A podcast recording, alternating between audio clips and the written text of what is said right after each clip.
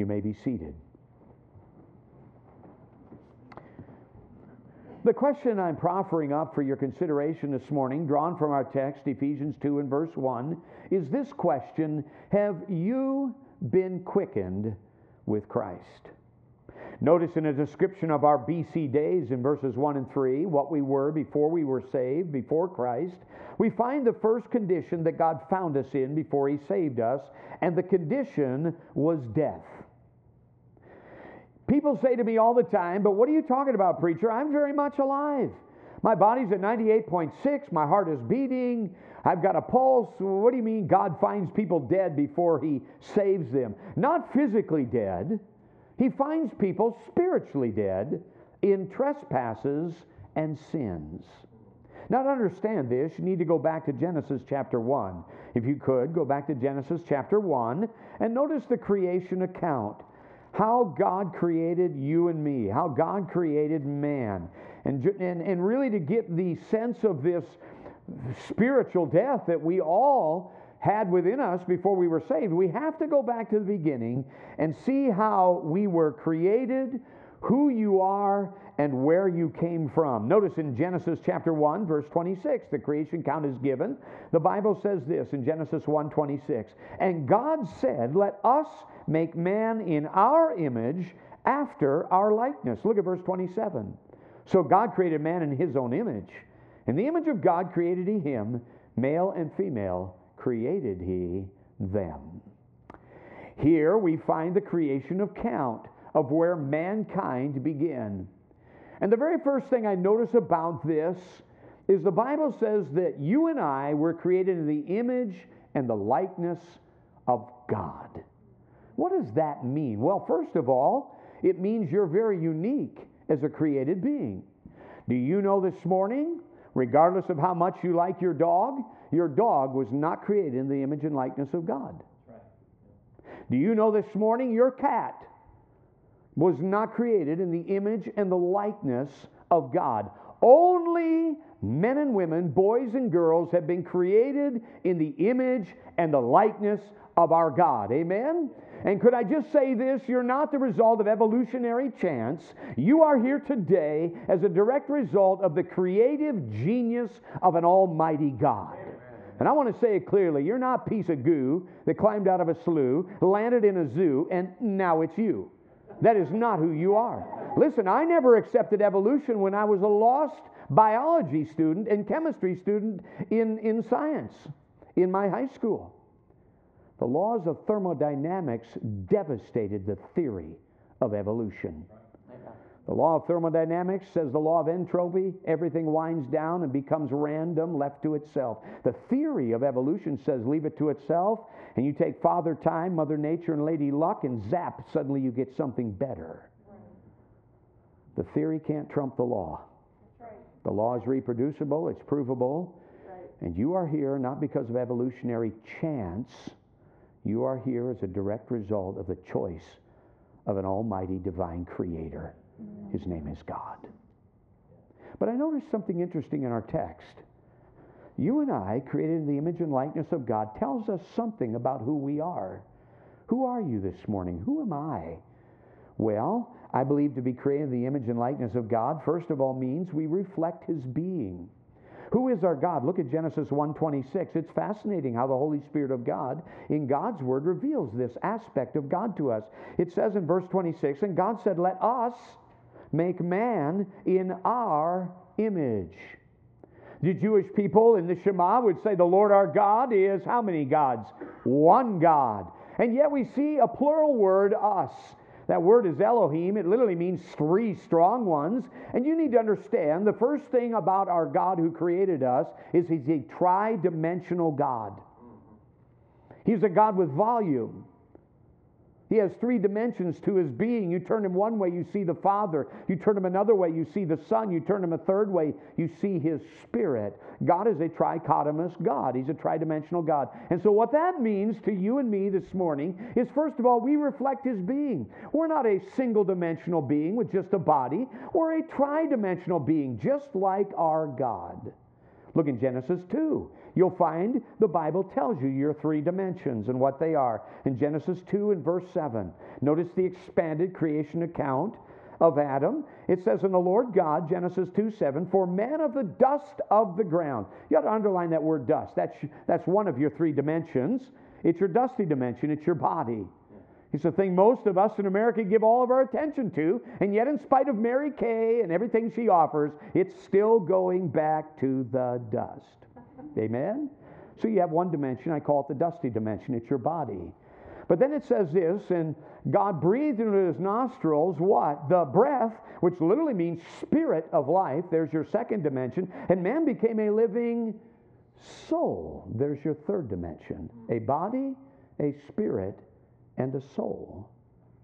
Now, we won't turn there, but in 1 Thessalonians, Paul literally prays that their whole, he reverses the order spirit, soul, and body be preserved blameless under the coming of our Savior, the Lord Jesus Christ. So, the first thing we recognize to get to this thought of being spiritually dead and quickened with Christ, you need to recognize being created the image of, and likeness of God means you reflect His being. You are a tri dimensional being, not single dimensional. You have a body, a spirit, and a soul. Amen?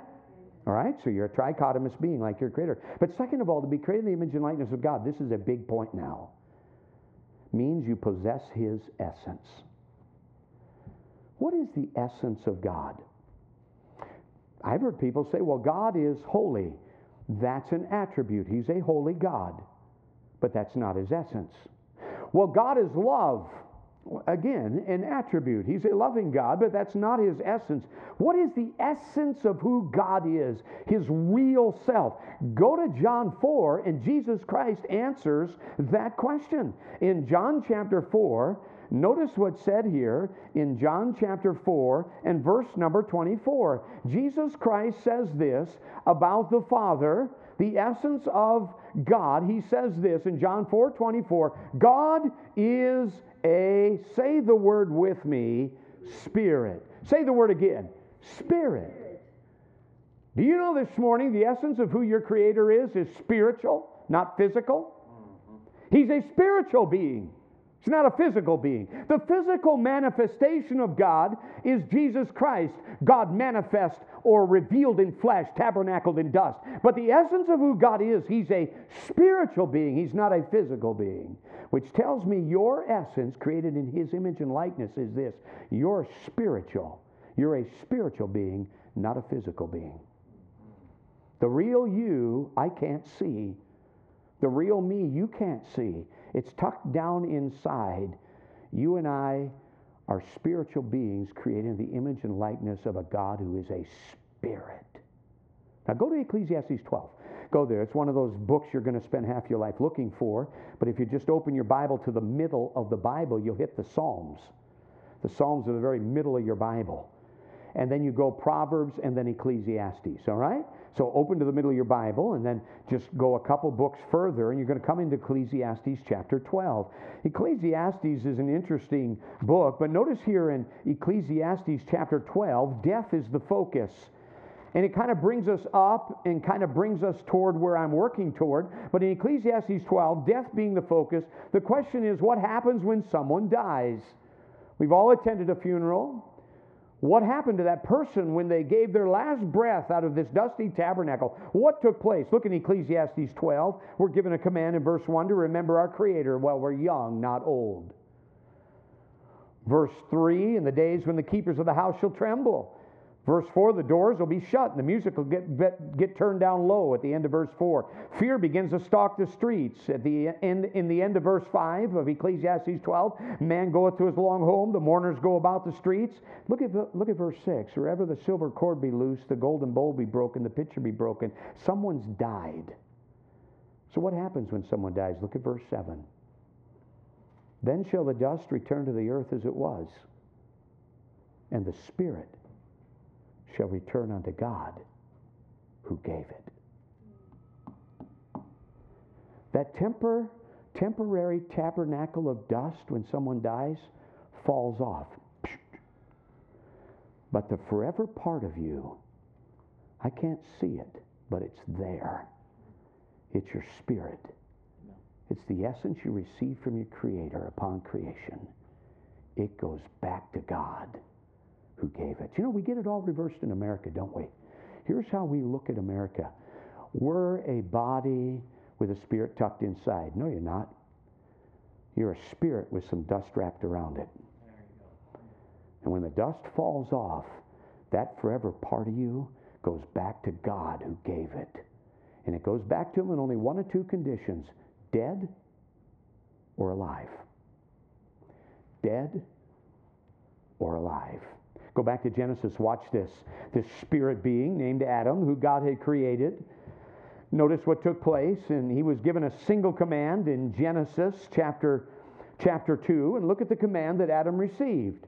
God said to him in Genesis 2 and verse 17, But of the tree of the knowledge of good and evil thou shalt not eat of it, for in the, what's the parameter? Say that word with me. Day. In the what? Day, that thou eatest thereof, thou shalt surely die. die. God made it very clear the day Adam and Eve disobeyed God, they would die that day. So what happens? Chapter 3, we know what happens. Verse number 6, when the woman saw, Genesis 3 6, that the tree was good for food, it was pleasant to the eyes, a tree to be desired to make one wise, she took of the fruit thereof and did eat. Gave also unto her husband with her, and he did eat. Huh, the eyes of them both were opened, and they kept living. You can track them through chapter 3, they don't die. You can track them through chapter 4, they don't die. You have to go all the way to chapter 5 in Genesis, verse 5, and then you read this word, and all the days that Adam lived were 930 years. Then you read, and he died. God said, The day you eat, you die. 930 years later, and he died. Oh, God lied. Oh, no. God didn't lie. That day that Adam disobeyed, his essence, that which came directly from God, the image and likeness of his God, the real part of him, the forever part, died. Adam died spiritually. His purebred body took 900 some years to catch up to that. But that very day Adam sinned, he died spiritually and he was driven from the presence of the living God mm. because he, being physically alive, was now spiritually dead. Some of you are looking at me like I used to look at Dad when he would give a history lesson and tell me what happened out on the plains outside Brownton. I'd go, Dad, seriously, can we get to the swimming pool? Some of you going, I don't really care. You better care what happened thousands of years ago because it affects you today. You see, Scripture says in Adam, all died. Dead spirits can't birth live spirits into this world. And when you were born into this world, you were born physically alive and wailing at the top of your lungs, but you were born spiritually dead. And if you continue in that and then you died physically, your dead spirit goes back to God to suffer a second death. It's called the lake of fire. I didn't write the book, God did. You got a problem with that? You talk to God. He's the author. I'm just the messenger. You see, you were born with a dead spirit. And I'm coming back to this question. This is a big question. Have you been quickened with Christ? You say, well, no, I've never trusted him as my Savior. Then you're still dead spiritually on the inside. You may be alive outside, but you're spiritually dead. And that dead spirit needs life. Here's God. He creates Adam and Eve. They're the crowning glory. They're the very ones He wants to spend forever with. And now sin has messed it up. They're spiritually dead. They cannot inhabit and, and be with Him. And God has a dilemma. And so He offers fallen mankind a solution.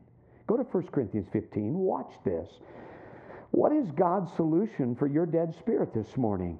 It's found in 1 Corinthians chapter 15. In 1 Corinthians chapter 15, notice what's said in 1 Corinthians 15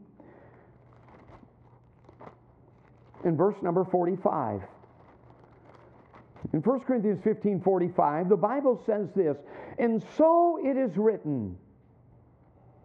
The first man, Adam, was made a living soul.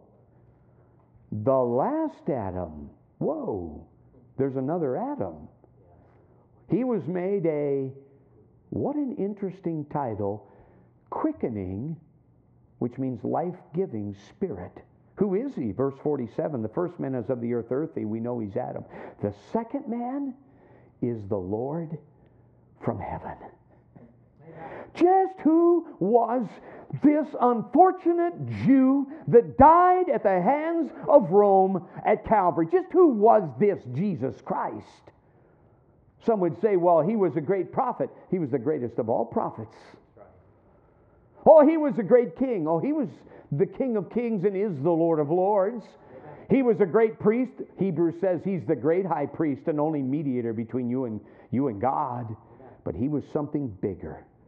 He was the quickening, which means life giving spirit. Notice what Ephesians 2 says. Go back there and look at how the Spirit of God ties this together. He's the one God offers for your dead spirit. He's the one God gave to make you alive, to bring you life inside, to take your death and turn it to life. Look at what's said here in, in Ephesians chapter 2. The Bible says in verse number 4 But God, who is rich in mercy for his great love wherewith he loved us, even when we were dead in sins, hath quickened us together with Christ. By grace ye are saved. Who was this Jesus Christ? Who was he? He was the quickening spirit. God became to take your dead spirit, and if you'd receive him, he'd make your spirit alive. Man, you know the picture I get? It's the Olympics. I always loved watching the Olympics. I don't care if they're summer or winter. But months before that ceremony is going to kick off, there's a big dead torch up there in the stadium where it's all going to happen. And they take a, a, a, torch and they run it through the country, village to village. Famous people get to run with it. You and I have never been asked to run with that torch, all right? But then the last day, the final day, when opening ceremony is going to kick off, one last runner takes that torch mm-hmm. they come into the stadium, they run a final lap, and then they ascend the steps, and with their fire, they light that other torch that lay dead and make it come alive. That's what Jesus Christ offers. He offers not just forgiveness of your filthy sin, but He offers you life to make you come alive on the inside, to quicken your dead spirit that you inherited from Adam. 1 John 5 says, and this is the record, that God hath given to us eternal life, and this life is in his Son. He that hath the Son hath, say it, not life. Hath life. He that hath not the Son of God hath not life. life. You know, that's the fallacy of religion today. I remember as a youngster, when I would say filthy words, how my conscience would get pricked. I remember as a youngster growing up in my home, how I would think thoughts that would prick my conscience. They would hit my sin sensor and bring me conviction. And I knew I had a spiritual need. I knew I had sins that needed forgiven. And I sensed the darkness and death inside me. I had a propensity to sin, not righteousness. And I remember trying to get that solved, going to church, doing religious things. Could I just say this morning that going to church doesn't quicken dead spirits? Does, does that make sense? Could you nod? Do you know getting baptized will make your dust wet, but it will never quicken your dead spirit? Do you understand that? Do you understand the most ornate religious ceremony you can possibly conjure up will never quicken a dead spirit? It'll just make you feel good emotionally, but it will not light you up on the inside. There's been only one quickening spirit given all of mankind for the thousands of years. You can go from Genesis to Revelation. His name, the Lord Jesus Christ. If you miss him, you miss life. I don't care how sincere you are, I don't care how good you think you are, you are dead and you will go back to God in a condition of eternal death. Jesus Christ is God's answer for your filthy sin. Amen. Amen. And for your death inside you. Not your religion, not your amending ways, not your good intentions. Those don't quicken dead spirits. Your pastor cannot quicken your dead spirit. Your priest cannot quicken your dead spirit. Only the great high priest, Jesus Christ, can quicken dead spirits. He's the only quickening spirit. And notice how he's verbed.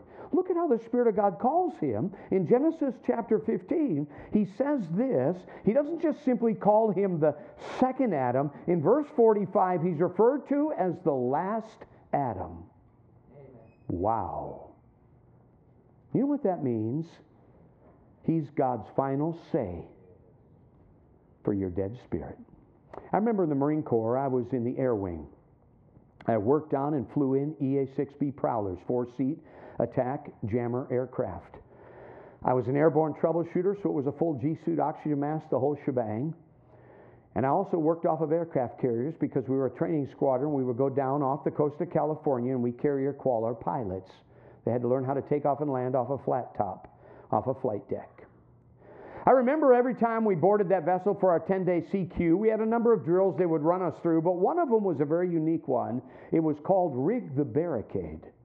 I can still hear the klaxon sound and the loudspeakers pipe out, rig the barricade, rig the barricade. This is a drill, rig the barricade. All hands on deck. And man, like little hornets, we come swarming out of our quarters. We come up to the deck, and they're on that big fantail, that ship, looking aft, about 100 feet this side of the, the aft end of the ship. There'd be a tow truck over here with two cables attached to it and canvas rags between them. He'd go spooling across the deck all the way over to the other side, and then they clevis hitch those two cables onto these huge arms down in the deck, and then these huge arms would, would go ahead and stand up and stretch out. We had, had already stretched it out and gotten it all ready. It would go out. It was like this giant butterfly net on the aft section of the deck.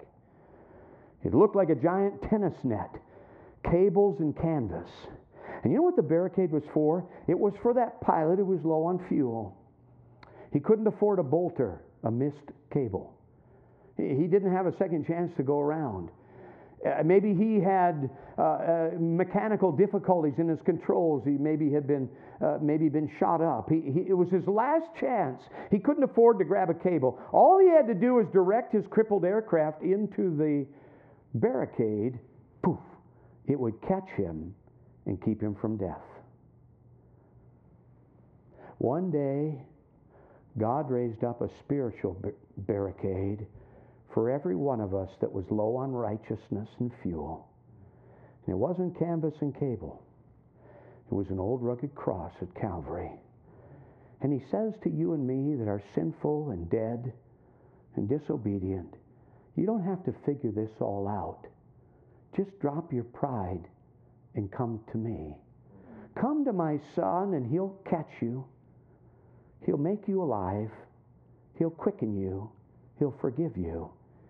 And when your dust falls off, that spirit that's now alive inside will go home to a place called heaven. God doesn't have an alternate way. All have sinned and come short of the glory of God. You're sinful today, as am I. I don't have fuel to get to heaven. I'm low on righteousness and I'm full of sin. I've been riddled by it in all of its different shapes and forms, as have you. And God says, Come unto me. Come to my Son. He's the one that can save you and quicken you. I have no other options. I've often asked, why don't people do that? What a deal. God says, I'll take your sin if you'll take my son. I'll take you from death and I'll give you life. I'll move you from hell and I'll give you my home called heaven if you just trust what I've offered for your filthy sin. I've often wondered why men and women don't just scream yes and run forward. Maybe the same reason I didn't. Because I just don't see that I'm bad enough to deserve hell. I just see that maybe, and I felt this, God thought like I did. His nature was my nature. I can say, you know, I've tried my best. I want to remind you, you cannot change who God is. He's holy and he hates sin. He's a God of life, not of death. But he will change you. He'll change you if you'll trust his son. You can't change him. Amen. No, I didn't think I was bad enough. I had a picture, I think most Americans, just a little old lamb trying to do the best he can. All we like sheep, you know, have gone astray. Yeah, we're all sheep. But you and I are sheep before Jesus Christ in a condition you can't imagine. I'll close with this. Farm boy, Minnesota, beef operation, was driving tractors by the age of six. Marine Corps was easy when I got it. I'd already gone through Dad's farm. I gained weight. The drill instructors didn't scare me. I'd been through that all my life. Strict German family. Very strict German family. And I remember one day, I was a six year, maybe seven years old, twin brother Doug and I, sitting at the breakfast table on a hot August. And Dad said, Boys, need you guys to go down and get a couple sheep. About six telephone poles down, power poles down, in the alfalfa field. He said, Take a piece of twine and tie them to their hoof. And I thought that was weird, but what I came to realize, these sheep weren't living, they were dead.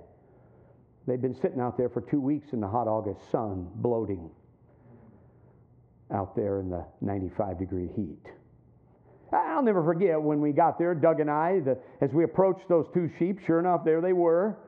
Uh, they, uh, the first thought I had was, why didn't I have more twine? You know, this is way too short. You could smell them before you saw them. They were decaying, they were rotten, they were dead.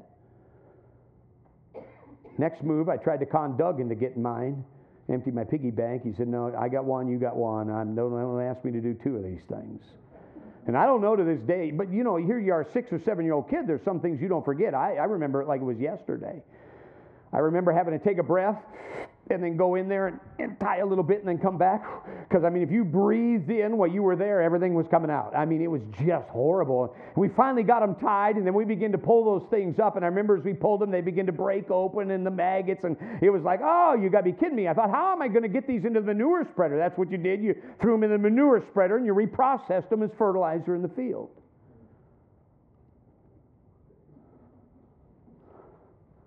I don't know how we got them in there. You know, some things you just blot out, you know. but could I tell you something? I, I remember, I remember like yesterday my attitude toward those sheep. There was nothing about those sheep that brought me any pleasure. In fact, the only pleasure I got out of those dead, rotted animals was the moment I could discard them. I didn't want to hug on them. I didn't want to spend time with them. They were dead, they were filthy. Do you know without Jesus Christ this morning, in the nostrils and the eyes of God, that's you. You're that dead sheep. There's nothing about you that gives him any pleasure today. You're rotten. You're filthy. You're decaying. You're dead in trespasses and sins. There's nothing. Don't, don't lie to yourself.